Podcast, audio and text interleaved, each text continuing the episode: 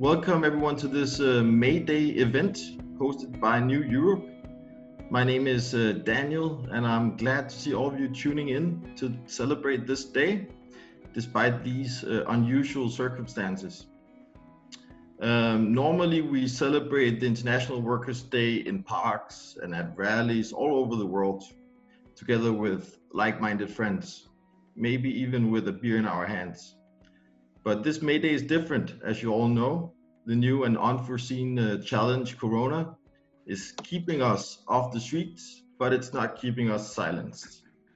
And that's why Corona now, more than ever, uh, is reminding us of what we celebrate and what we fight for solidarity and international solidarity.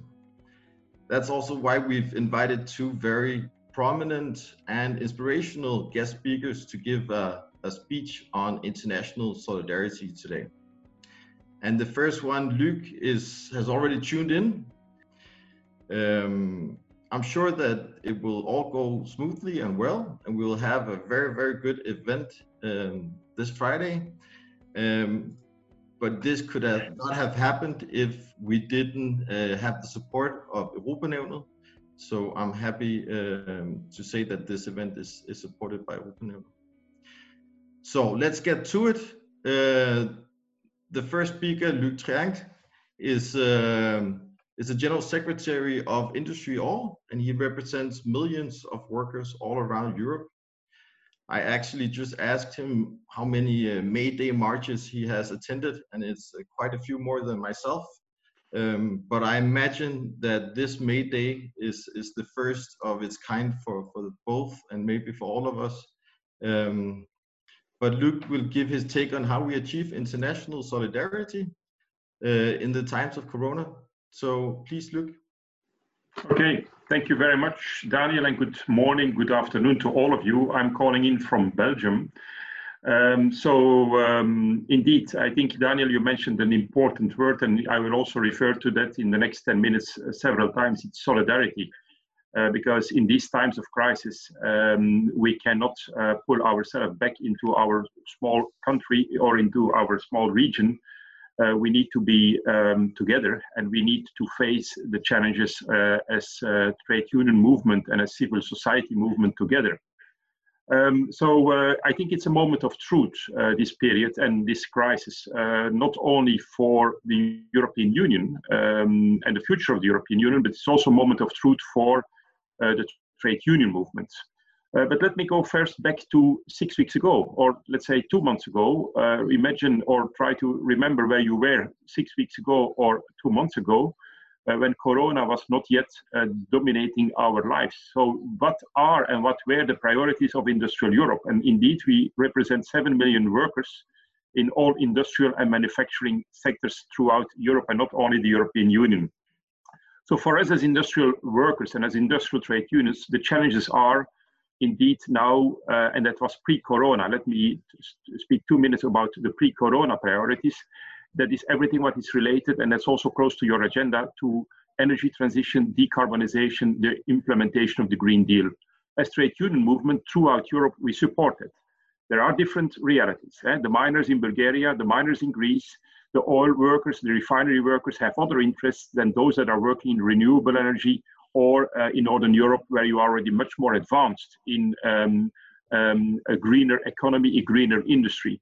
Uh, but the implementation of this Green Deal is for us key and will be um, um the major engine for transformation of industry. But we need solidarity here because the point is that um, the, for us, the union movement, the main um, agenda is to make sure that nobody is left behind uh, in this transition and that we realize the real just transition. We talk a lot in the Brussels bubble and the European bubble about just transition, everybody supports the idea. But when I speak to my members in those countries that are largely affected by this transition, then they don't see the Green Deal yet or the just transition yet. They see the Green Deal, but they don't see the just transition. So, and it risks to become also an engine of growing inequality. If we don't re, uh, realize a just transition throughout Europe, and not only in a number of countries in Europe, but throughout Europe, then we have a growing inequality. And we have a growing uh, migration inside the EU from countries and regions which are largely affected by this transition, and where there is no just transition, uh, to countries where there is indeed a transition taking place in the, in the social acceptable way. Um, do know that depopulation is today a major, and not only today, already 20 years, is a major issue inside the EU. Um, millions of people, more than 20 million of people, have left their countries, their regions in the last 20 years in, in an EU country to go to another EU country to find a job and a future and work there. So this is for us as uh, industrial trade union the major engine of transformation together with digitalization, but I'm not going into the details there. Another agenda for us is indeed strengthening the collective bargaining uh, because collective bargaining is the instrument we need to negotiate and to dialogue on the transition with employers. So a strengthening of collective bargaining and strengthening of the social dialogue is also a major agenda point for us as IndustriAll Europe. And last but not least, also make sure that trade unions are involved and that workers are involved in every single uh, level, at every single level where we discuss and negotiate uh, these uh, transitions. So this were and are still today our priorities. But now we are in Corona, and Corona has changed Europe a lot. First of all, 15 million people lost their jobs in the last six weeks. 15, yeah? That means temporary unemployment, but maybe also uh, unemployment without any future of reinstating um, into, into the job that you lost. Um, so 15 million people, and that means that um, we, we need to deal with the uh, social consequences uh, of this crisis because there is, first of all, and that's for us also clear, uh, the priority is making sure that workers um, remain healthy. So workers' health for us is the priority because there is nothing more important in somebody's life than his or her health. So we must make sure that workers that remain at work today in Europe are health, are healthy, uh, work in healthy conditions. And it's clear that when we discuss uh, restarting economy, like you already do in Denmark, but also now in more and more member states, is that we make sure that this restart can happen in safe conditions, in healthy conditions.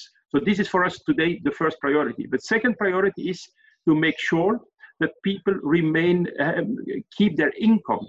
Um, so forget any austerity program. We will not accept it after this crisis. We have seen the detrimental effect of uh, wild austerity programs in 2008, 2009. It only deepened the crisis because people lost their purchasing power. We must make sure that people that are today affected will keep a certain level and let's hope as high as possible of purchasing power because purchasing power is the engine for re um, restarting the economy um, so that you make sure that people can continue to consume. Um, and in that sense, uh, yeah, we support a number of systems that are now today in place in member states, but also, for instance, the EU program that has now been launched of SURE, uh, 100 billion euro that should um, be used for additional uh, support to people that are affected by temporary unemployment. Second priority, income. Third priority, keep uh, the people's jobs. So in that sense, we need to make sure that uh, companies can remain um, uh, alive. Uh, that so we need to make sure that they have the necessary liquidity uh, today and also in the near future. But supporting the liquidity of companies, we can put some conditions. Conditions is for is for us, for instance, and that might be a little bit revolutionary, but I think we really need to uh, make the point that it's not the time today to pay out dividends in companies. Uh, let's use the money to reinvest in the liquidity of the company in uh, making sure that there is a future for companies in the, uh, in the next months and in the next years. And we can also put a condition that you can get ad additional liquidity uh, from external funds as a company if you keep your employment. So we want to make sure that it's the right liquidity input that we give to companies. Secondly, also for jobs, uh, we need to relax a little bit state aid rules. Um, so uh, we need to consider for a number of crucial companies sectors a little bit of state ownership again. It might be in a liberal uh, spirit a little bit revolutionary as well, but we need to shift our paradigm and we need to sh uh, shift our spirit on the way how we manage economy because this is also a, a kind of system today that, uh, that, that where it's clear that we have to adapt some rules and some views on how we manage economy. Um, and to maintain uh, jobs, we also support um, short-term working schemes uh, and where state also support uh, people uh, in um, what they call in Germany Kurzarbeit or short-term uh, working schemes in other countries. So third priority, keep jobs. Fourth priority, keep the industry. Um, so we need a massive recovery plan out um, after this uh, corona crisis. Uh, a recovery plan that is indeed investing in, let's be very clear, a low carbon economy and a digitalized economy. So the recovery plan should strengthen the views that we had on the Green Deal, but also on digitalization. It should be based on that. Secondly, yeah, uh, a massive recovery plan needs to be financed. So where do we get the financing? Well, we need to um, uh, have a serious discussion on the future of the multi-annual financial framework in the, in the European Union. I'm not going into the details, but it's certainly um, an important instrument. Also the role of the European Investment Bank, the role of the European Central Bank. And uh, I know it's not uh, always supported, but we believe as trade union movement that we indeed also need to discuss the uh, issue of Eurobonds or Corona bonds. Uh, because this is a European pandemic. It's a, even a global pandemic, but it's a European pandemic. So we need also to share here a little bit of burden and create solidarity throughout uh, Corona bonds. What we also ask is to look specifically on sectors, because not all sectors are uh, in the same way affected. Uh, I, am not going into detail, but for instance, the aerospace, 800,000 direct jobs in Europe making planes, eh, uh, Airbus and so on we could see this coming two months ago. Nobody. Uh, aerospace was a booming business in uh, Europe, uh, employing quality jobs uh, and many people. Well, it's clear that we need to have a solution for aerospace because we were not able to anticipate on this crisis. But the same is valid for steel, the same is valid for automotive, the same is valid for other sectors as well.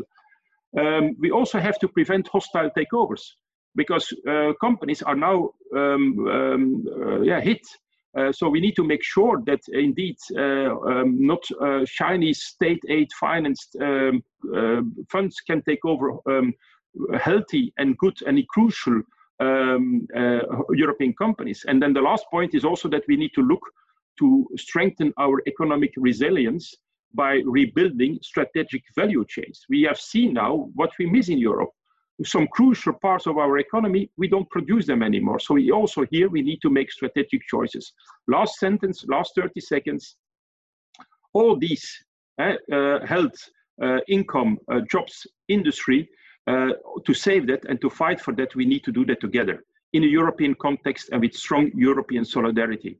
Uh, as I said before, it's a moment of truth for the European Union. It's a moment of truth for all of us, also civil society well, we need to stick together and we cannot look to our short-term interest uh, in, in, in a small region, in a small country like Denmark, but also like many other countries, we need to go beyond our borders and create solidarity at European level. This is a moment where Europe can show its, um, its values. Uh, and if we uh, don't do that, then the risk for the rise of populism and extreme right populism and anti-European uh, parties can only be strengthened if we don't make the right choices today. That's all what I wanted to say as an introduction. Thank you very much. Thank you so much, Luc. Um, well, uh, and thank you first of all for very interesting, a series of very interesting points. Um, you sit uh, with the grand overview of the different responses all over Europe and uh, from the EU as a whole but there is no recipe for how to respond to corona. Uh, we've never um, tried to be in a situation uh, like this before. So in Denmark, for example, during the corona crisis, the government has prioritized keeping large parts of the production industry open, keeping workers at work, so to say. But I know that the situation is different from many other in many other European countries. Um, so Luc, if you could maybe elaborate a little bit country specific and also give your take on how the EU has acted in this uh, crisis, it would be very much appreciated. Um, well, I will be short because it's a, it's, it's, a, it's a question that can be answered in 10 minutes, but also in a few minutes, so I have to be short, I guess. The point is that, uh, first of all, um, the European Union, as you know, does not have any authority when it's about health systems in member states. So this is a weakness. Uh, we have seen that every country had to organize, first of all, um, his health um, uh, or the reaction how they uh, do it, uh, deal with the health uh, risks. Uh, they have to do it on their own, and that has led already, first of all, to different approaches in the different member states. Secondly, um, not every country has been hit in the same way as Italy, Spain, or other countries. Um, that's the second reality. So you can't find a one size fits all solution here at European level. Uh, it is important indeed that you allow member states here to make the right choices. But then, thirdly, and now I speak uh, again as a trade unionist, it's also important that, um, and that's also why we didn't do it as European Federation to give a, a, guideline on how to deal with that, because the realities are different. And actually, you should leave it to the social partners at local level uh, to indeed uh, negotiate uh, through an agreement what the best possible ways to deal with the consequences. And that means that in a number of countries they, and sectors, they negotiated possibilities to keep the sectors open or to see, keep certain um, uh, industries open uh, and certainly essential uh, production open because we also made a distinction between what is essential production and what is non-essential production. Uh, and so we left it over to the different uh, countries and to our affiliates in the different countries to negotiate at company level or at sector level uh, what is the best approach there. Um, so uh, that was our, our, our, approach. What we have done as European Trade Union Movement is to exchange best practice. So we have launched uh, a, a, month ago our monitor, and on the monitor you can find on, our website all the different agreements that have been negotiated in sectors, in countries, and in companies. And uh, we believe that this is the best possible approach. But as I said, and I'm not doubting there that we have a common rule workers held first. Even in Denmark, where our affiliates, CO Industry, Dansk Metal, and others, and 3F negotiated agreements, for them, also them, it was, impossible. Uh, it was uh, extremely important to keep workers held first. And even when they negotiated the possibility to keep companies open, it could only be negotiated when we made sure that the workers' health was not at risk. So that was a little bit our approach. So we saw a differentiated approach in Europe and we try to exchange best practice um, at uh, European uh, level with our federation. Thank you. We have a question from uh, Uffe Wilker. Yeah, can you hear me now? Yes. Yes. Uh, thank you very much for great inspiration. It was just a question about solidarity. Do we need a new kind of solidarity now because Corona, for example, from labor solidarity to global solidarity? Thank you. Uh, I think uh, I, uh, I'm not sure that I understood your question well because the line was not that good, but it was a question about uh, social solidarity. Uh, do we need a new pact or whatever? And also, mm. what about global level? Yeah. Yes. So, uh, okay. So let me say that indeed this crisis. let's hope that this crisis indeed uh, will not lead to um, a future where everything goes back to business as usual. Um, I think solidarity um, and also the values of a good healthcare system um, have been very visible uh, today and in the last weeks throughout Europe. Um, and so, in our view, indeed, it's also a momentum where the European Union and where we as Europeans really need to um, reflect on what kind of society do we want. First of all, as I said also in my introduction, it's clear that we need to use this momentum when we talk about recovery, when we talk about additional investment, to indeed invest in the right things. And that means also in a sustainable Europe, in low carbon industries, in um, our digital agenda, and so on. So that's clear and that will already remain um, re, um, uh, require a lot of solidarity because um, we don't have one uh, equal Europe. Europe today is very unequal. Uh, if you look to the reality in Bulgaria, if you look to the reality in Romania, it's very different to your reality in Denmark. So we need to look to the agenda and the interests of everybody. And if we want to keep the European Union alive and give a future for the give, make a real future possible for Europe, then we will have to create an agenda, a social agenda, uh, including also a social pact like we propose, uh, where we indeed can create a, a future for all member states in Europe and create more equality. I raised shortly the issue about um, migration inside the European Union, depopulation. Just for your information, Bulgaria, when they changed system in 1991, had 9.2, 9.3 million inhabitants. Today they have 7 million, and the forecast by Eurostat is 5.4 million in 2050. 2050, 5.4, almost half of the population as they had in 1991. Well, this is not a concept of Europe that can uh, that we can support because it means that we have regions where everything goes well and regions where everything goes wrong and where there is no future. So, and that's um, inequality in Europe needs to be bridged. And I think that this crisis could be a momentum where we have indeed a fundamental debate in Europe with the progressive forces, but also with the society uh, on what kind of Europe do we stand for and how do we realize that.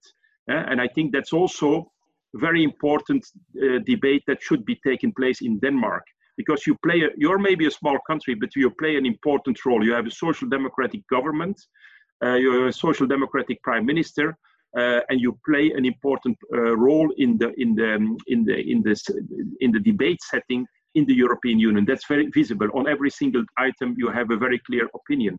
So this social pact is important inside the European Union. The global dimension, as I said before, uh, is another dimension, but it's also important. But there it will take much more time because, as I told you, um, we have now also seen the, the large disadvantages of, um, of a globalized economy uh, and uh, a globalized um, value chain uh, where we don't own any more production inside Europe that we should own. But that doesn't mean that when we say we need to reshore certain production to Europe, that it has to be at the detriment of people in Asia or uh, else, because that's also not the right solution for us. So this needs indeed also uh, a global debate. It will be much, much more difficult. Uh, but I think the first thing that should start is to have a global debate on what kind of Europe do we want uh, after this crisis uh, and that needs to be done inside the European Union first. Thank you so much. Uh, the, there's actually a few questions coming in. So now let's take two questions uh, and then you have the time to answer because uh, time is, is running out. First, let's take, uh, we have Jakob Paulsen. Yes, I think I'm unmuted now.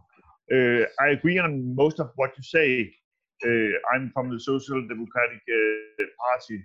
Uh, I agree in most of what you say, and I think our government agrees, and also in, in, most of what you say, except for the Eurobonds.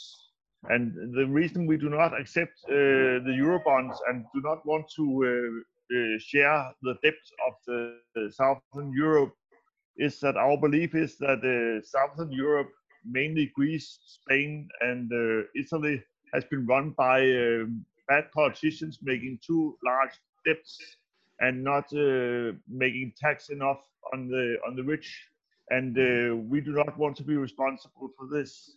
But I understand that my government and my prime minister moved on the on the last uh, council meeting in the EU regarding the budget, the future budget of EU. What is your view on the last council meeting? Thank you. And then we have one more question from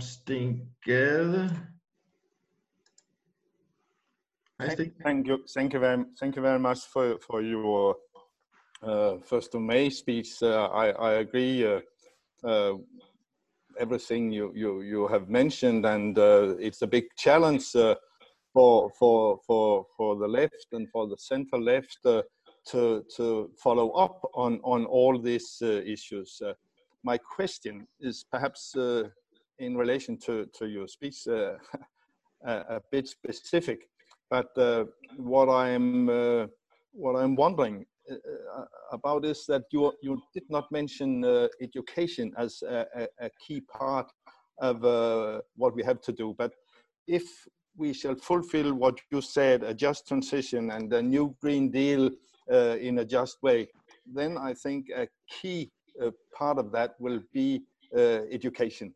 and I, I, I personally uh, is in favor uh, in favor of all uh, you have mentioned also the Eurobond and uh, I have been former member of parliament in, in Denmark for the SF, uh, the Greens in, in the European Parliament.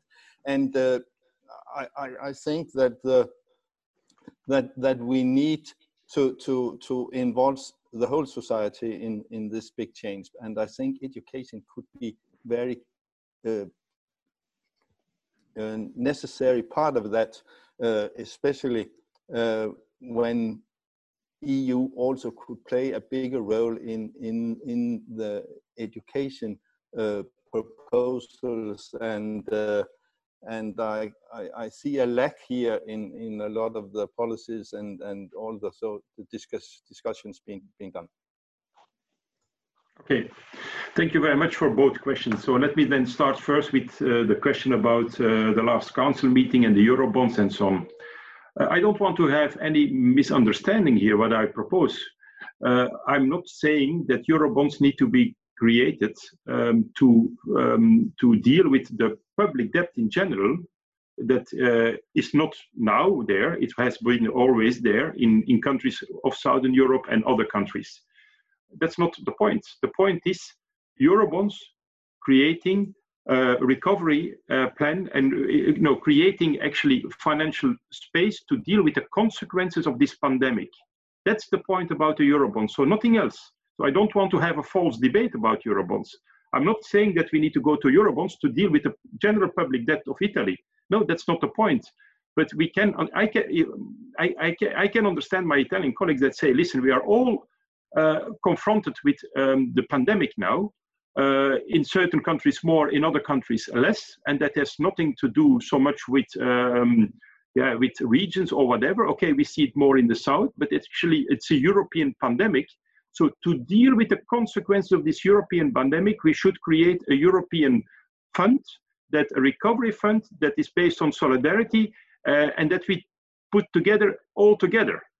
Um, so that's the debate. And I have sometimes a feeling, to be very honest, uh, and I'm not criticizing anybody, but I have sometimes a feeling that this debate is killed by the taboo on general Eurobonds to deal with general public debts of governments in the member states. Nobody's talking about that, even not the Italians or the Spanish. They are not talking about that. They are talking about the consequences of this pandemic inside Europe. And okay, you can stay on your very tough uh, position, fine. But do know that Denmark is an open economy. You're a small country with a strong industry, but with an open, open economy. You will lose the single market if, and we will lose the European Union if we don't make the right social choices today for Europe tomorrow. At the end of the day, then Danish people will also pay because the single market will be at stake. Uh, there will be a kind of hostile reality in Europe for a certain year, number of years, and maybe even worse in the longer term and then we are all worse off. Uh, and then also the Danish people will pay the bill. So a certain level of solidarity, to be very honest, uh, would be at the end of the day also good for the Danish people. And because you are by far one of those countries that benefits from the European Union by having the single market. So it is right and fair, in my opinion, personal opinion, to say, uh, listen, guys, uh, we now also have to do a, a number of steps towards uh, a European system that can indeed create recovery to deal with the consequences of the pandemic, which affects every, everybody in Europe. So, and that's my view on the Eurobond. So I don't want to have a false debate like we had already in 2008, 2009 when we discussed this issue as well. Secondly, on education, uh, I'm sorry that I didn't raise it, but it's absolutely true what you say. I mean, education is uh, one and maybe the first um, uh, instrument that we have to deal with the transition. Uh, whatever trans transition, green transition, energy transition, people will lose their jobs and uh, they will have to step into new jobs. And we don't have to wait with education until the jobs are disappearing because then it's too late. You now have to educate today people in order to be ready for the jobs of tomorrow. Uh, and that's what is going on. What we say as IndustriAll Europe, and you can find that in many of our documents, is that we need to invest much more in education because governments are in, uh, investing, people are investing, companies are investing, but we need to do much more. And I also believe, and we also believe that companies need to invest more in education than what they do now. And they have to take everybody on board in education programs because what you see today in statistics is that uh, the high level uh, educated people get most of the education, while the blue collar unskilled worker doesn't get any education. And who will be the victim of the transition if it doesn't, if your job is disappearing, it will be the low skilled or unskilled blue collar worker. So we need to um, make, uh, we need to campaign uh, in companies in sectors that everybody benefits from uh, continuous education and lifelong learning to be ready for the economy of tomorrow. So I, I will not elaborate on it uh, on this point, but uh, I don't want to have any misunderstanding. For us, this is the first thing that needs to be done in order to be ready for the transition and for the jobs of tomorrow. Thank you so much, Luc, for those interesting points and also advice. Um, we have actually quite a few questions more, but uh, unfortunately, we're running out of time.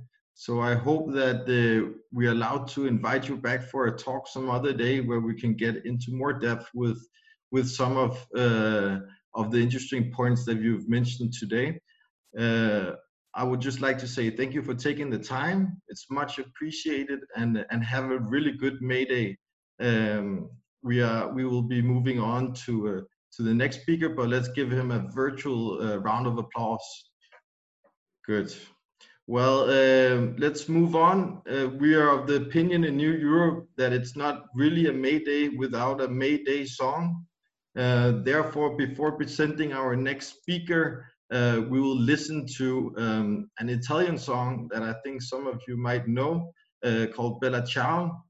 Uh, let me underline that uh, your microphones will still be muted, but you're still welcome to, to sing along in your in your in your living room.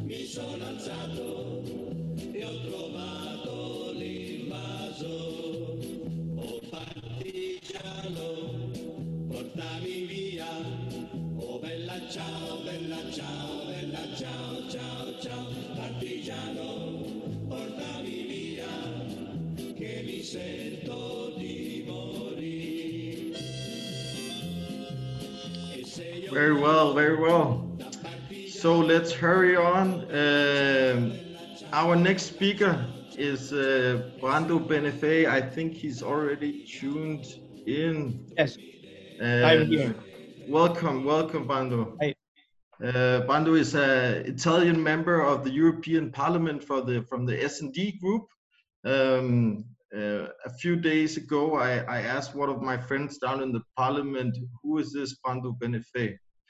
And he told me he's a young, he's inspirational Italian on the rise. So, Brando, we're looking very much forward uh, to your May Day speech today. Um, and we hope that you can uh, inspire us. Thank you. Um, I have to be honest, the times we are living in require us not to be rhetoric, but to be very, very concrete and to be uh, demanding to ourselves and to, to everyone and to uh, work for concrete uh, solidarity and concrete advancement of um, our uh, um, of our values as a, as a um, uh, if I'm talking to um, um, organizations, uh, with organizations today, and with people that are active in various fields of, uh, of solidarity, on fighting for labor rights, on social rights. And so I, I think that first of all, I need to thank you for this occasion uh, of exchange, but I want to be again very sincere and very on the topic because I arrived exactly when there was a point raised. Um, uh, there was a, a point raised uh, uh, regarding exactly the very substance of, of what we are talking about today at European uh, level. That is this concept of the European solidarity. Um, I, I think that if we don't know each other, if we don't know uh, the situation of, of each country uh, enough uh, and of each history, we are uh, uh, losing our capability of making rational discourse. This is first of all valid for the right-wing uh, newspapers in Italy that depict the Nordic Europeans as selfish people that don't care about helping uh, people in, in suffering. I know very well how much this is false because I've been working uh, for many, many years before becoming also an MEP as a young activist of the international uh, youth movements where exactly the Nordics, uh, especially the Scandinavians among the Northern Europeans, are the most active for international solidarity and for working to make the world a better place. Um, also outside the, the, the, the, the borders of the European Union. So this is very, very false. um, but also I see a lot of prejudice in the other way around. I have to be sincere uh, and this is fueled by some, again, of the media, especially the right-wing ones, in this case, uh, on the other side, from the north towards the south. Italy in the last 25 years, this is not a, this is not uh, uh, my opinion, it is data, uh, has been uh, um, having what is called in economy a primary surplus this is what, uh, uh, apart from one year, I think 2009, I'm not sure, one year during the crisis, one year um, out of 25 years, only it was not like that. The other 24 years, Italy has been spending less for the citizens than what was raised in taxes. This is what uh, called the uh, primary surplus. This means that we have financed the reduction of debt um, of our uh, country um, with uh, uh, money that was subtracted for from the public services, from health services, from schooling, from investment in education, to look at the objectives that are from the more, I mean, my, my political side perspective for, for, investment for social justice. We subtracted them to, to reduce the impact of the debt. Uh, so what's this story of Euro, of Italy full of debt? Well, yes, in the 80s, Italy has uh, accumulated a huge amount of public debt because of many factors. It, we are not now to have a, a, big historical discussion, but also because of bad politicians. That's for sure. Um, that was the same for other countries in Europe, uh, even in decades before as was remembered by the Spiegel uh, in beginning of the 50s, Germany had a big uh, uh, cancellation of debts, and that's the same at the beginning of the 90s when there was the reunification, there was a huge support. I don't understand what's their responsibility because they are they are now facing choices that were made by uh, by the uh, politicians of an era where we had parties that don't, don't even exist anymore in Italy. In Italy now, we don't have the Christian Democrats, we don't have the Socialist Party of the time, we don't have the, the Communist Party of the time. These were the biggest parties in Italy in the 80s. Some of them were in opposition, some in government, and, and others too. So sorry if I wanted to clarify this, because otherwise we are uh, doing the mirroring of the, uh, of the uh, right-wing newspapers in Italy that depict the Danish and the Germans as selfish people with no interest for saving lives of people in Europe. Because this is the kind of discourse that these, these ones fuel and to avoid this kind of stupid thoughts uh, also on the other side, we need to be very clear when we talk with our people, also in the Nordic countries. In Italy, it's 25 years that we are subtracting money from the, the, the money that we could use raising them from the taxes to help socially the people in terms of social spending for for uh, uh, healthcare for schooling etc to repay a debt that has been made 40 years ago and a little later like 35, 40 years ago. I hope this is clear because if we don't have this clear, we are talking about, I think, fantasies. So this is this is uh, uh, uh, the situation we are we are in, and obviously there are countries there are countries like Italy and Spain that they have a double problem today. They have this uh, difficulty in terms of uh, of spending because Spain has not uh, as a fiscal capa- a fiscal position that is a bit better than Italy, but as, as not the industrial base of Italy. And this is a huge problem Uh, Italy, after Germany, is the biggest manufacturing country in Europe as you well know, many of you that are working on, on the field. And so uh, uh they have their, their, their, their strengths and weaknesses, but it's true that in terms of, of borrowing capacity in the markets, they, they might suffer um, a bigger problem. They, we see that from the interest rate in terms of, of what they get by, by emitting um, uh, uh, uh, public uh, state bonds. So this is, uh, this is the situation that is problematic. So it's true that for sure we have an issue of solidarity towards the country that are most hit, but also arrived in the crisis with more weaknesses that are due to many factors. I, I, I try to explain uh, a bit about the debt uh, issue. Um, uh, that's a factor, that's a topic for sure. But in my opinion, the central point is not a form of one-way solidarity towards uh, Italy or Spain. It's more about what we heard in the last uh, uh, points raised by um, uh, uh, Luc, Triangle, right? The, the Secretary General of IndustriAll. Um, I, we, uh, we heard from him, I think, the, the main point in, in the, the, last, the last points he was, he was talking about.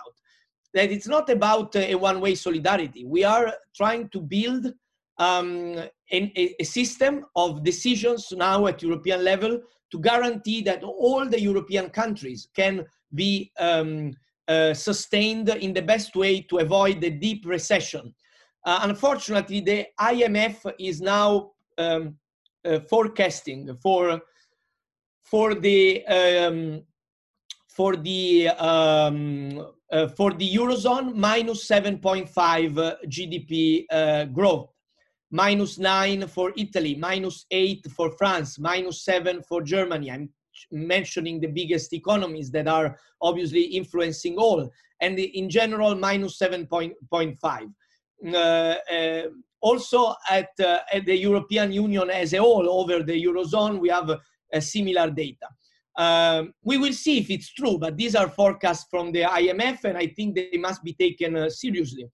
So with these numbers, do we think that we are going to get out of this, uh, uh, each of us uh, on, on our own? Maybe in the short term, yes. I'm sure that Denmark or Germany will be better in a short term. Think of what Germany is doing now. Germany is now doing a level of state aid that is huge. We have uh, now more than 50% of the state aid on, on, in place for now we will see in the next weeks because other countries will do more. But until now, 50%, a little more, is German. They are getting into the capital of even shoemakers, okay?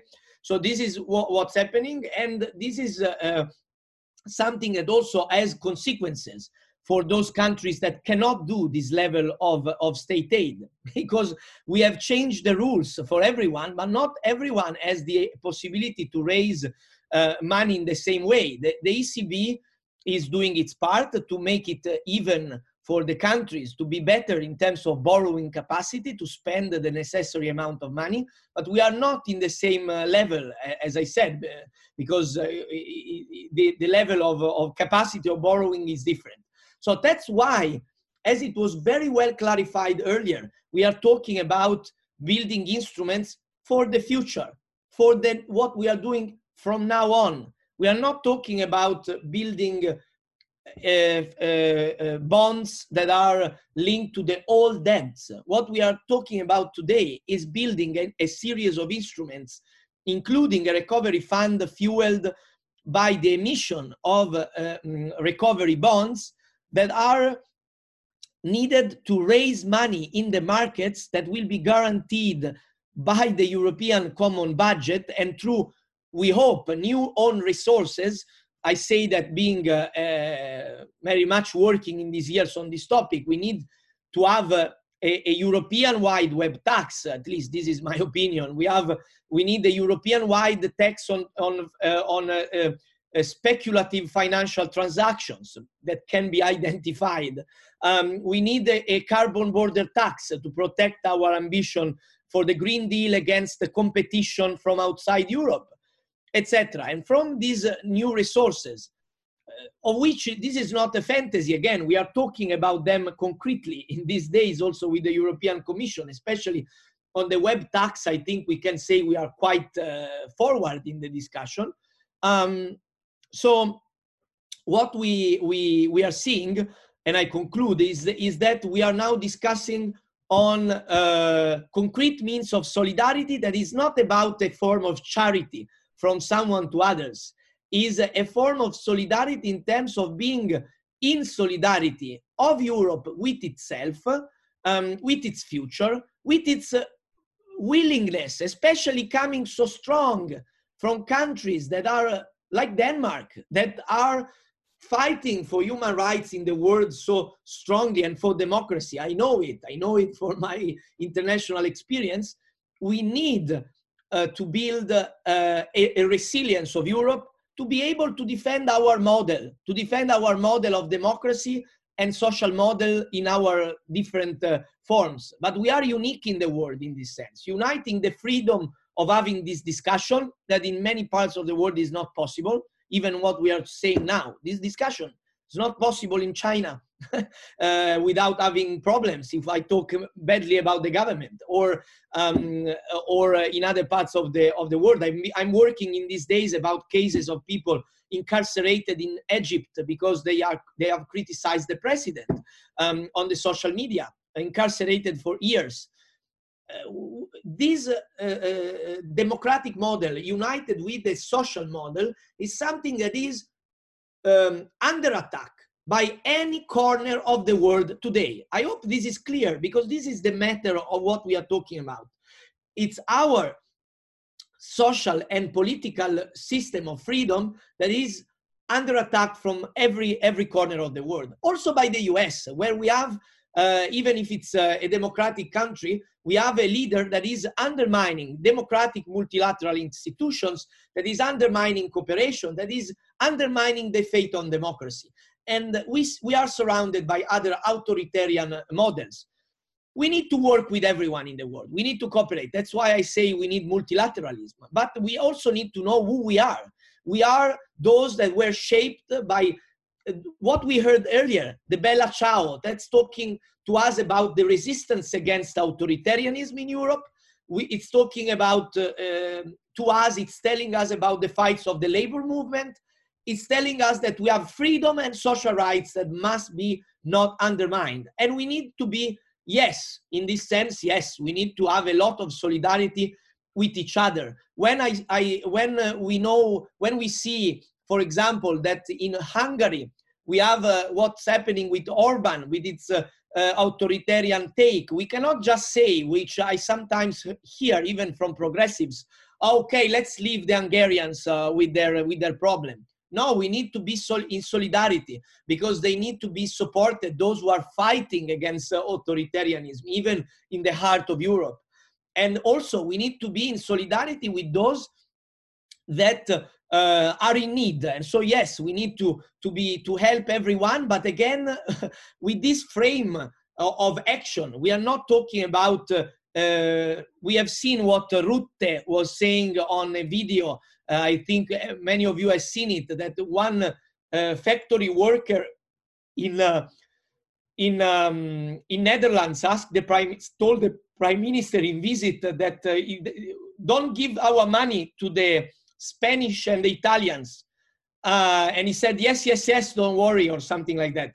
But we are not talking about this. This is uh, very responsible from the politicians because it's the same way as if someone is telling me don't don't give our our sovereignty to the germans. Don't let the germans dominate our country. No no no no don't worry. They are they are. You know their mentality. We we, we will be free. Uh, it's this kind of, of of, of of attitude. This is destroying the trust and solidarity between our people a prime minister should have gone there and say we should build a common resilience of Europe. We, we, we, we should be strong together so that everyone can recover in the best way, especially the countries that are benefiting from an open market, from uh, uh, the possibility to uh, make its economy, their economy and their commerce flourish all over Europe and beyond.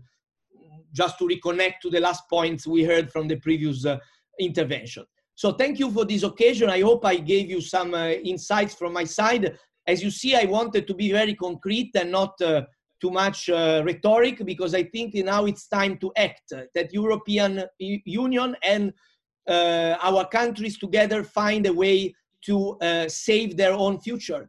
And uh, we cannot be on the defensive. To be frank, I think that the Nordic model will not be sustainable if Europe will um, fall in, in despair. Sorry to be very blunt, but I think uh, this is what should be said, as well as we know what should be said to, to Italy, that we need to reform uh, the, our, our uh, state is working. It has been do, done in these, uh, in these years, and it must be done better and more. And I hope that uh, a better, better politicians also in my country will do, will do their part in, in these years and in the next. So let's do all of us our part and let's be united in solidarity.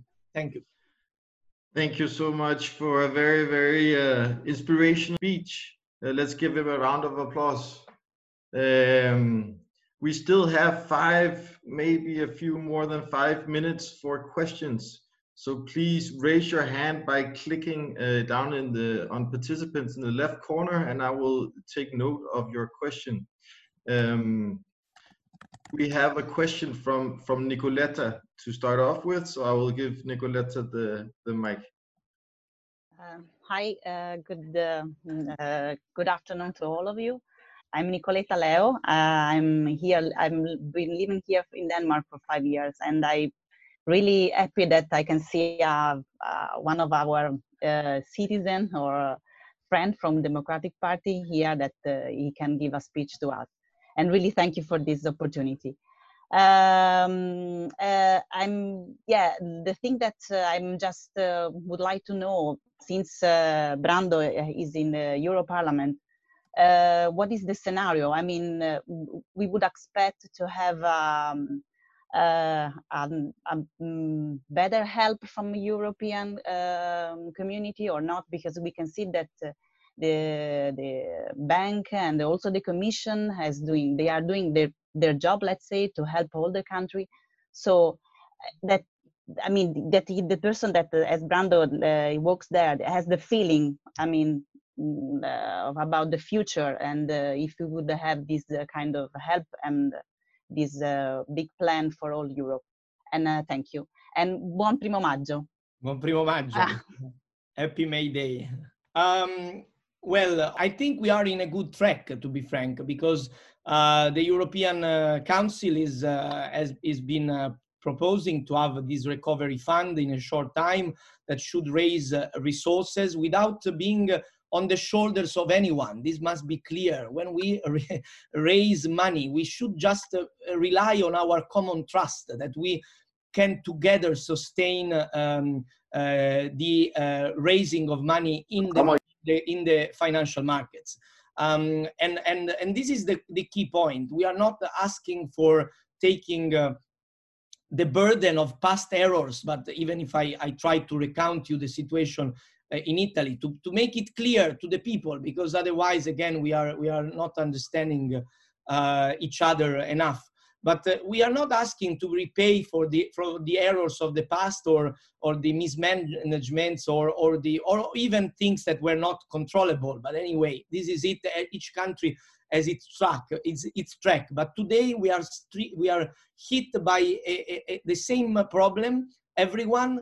Uh, and we should get out together. And I think that um, uh, uh, we cannot say that European Union has not been active in solidarity until now. This is, this is false. Um, this is the rhetoric of the right wing because uh, uh, in these weeks we activated with the existing instruments uh, op, uh, actions to support member states to spend what is necessary to activate structural funds that were unused. But what we realized is that what we already have in our toolbox is not sufficient for the magnitude of these upcoming uh, crisis. So we are now raising new uh, instruments, um, some of them based on, on long-term loans, like the, uh, the, the so-called SURE instrument to support uh, the ma maintenance of jobs, um, uh, the ESM uh, for health, the EIB, the European Investment Bank, um, for to support the strongest. I mean, the, the, the push for for recovering of the businesses, um, and this is something already there. And now we are negotiating of this bigger recovery fund that macroeconomically can really be the message also towards the rest of the world that we do not want to be under a speculative uh, financially attack uh, or we don't want and also we are not asking for china or us but mostly china because they are the ones that will have the money to buy uh, uh, to buy our countries because this is something that is uh, now in the in the in the possibility. So i think of the of the entrance of strong amounts of capital from china i don't think this is desirable for any any country in uh, in europe today. And so we need to work together to to be stronger together. I i i, I think that uh, again uh, especially the smaller the smaller EU countries, if they think they can be safe uh, by isolating, I don't think uh, th this is the story that will go in a good way.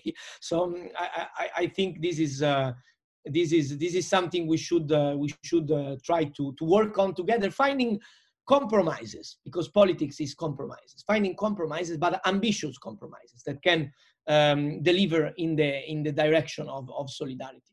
Um, yes, I've, I've read uh, Jacob saying that uh, he's asking people to buy some uh, uh, Italian, Spanish, and French products. Yes, that's a good idea too. I obviously on the on the large uh, scale, that's probably not uh, so relevant. But if uh, any any person, every person does its part, everyone does like you're doing, probably we could have a, a, a real impact. So I, I encourage that for sure.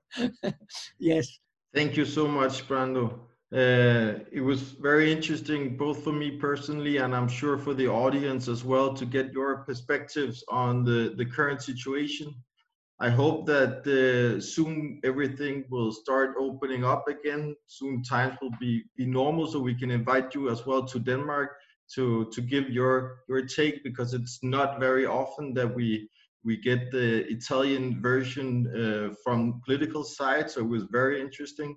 Uh, so thank you for taking uh, the time. Unfortunately, we are already over our due time. So, but thank you for taking the time. And to, to, the rest of you, thank you for zooming in on behalf of, of Europe. I thank you.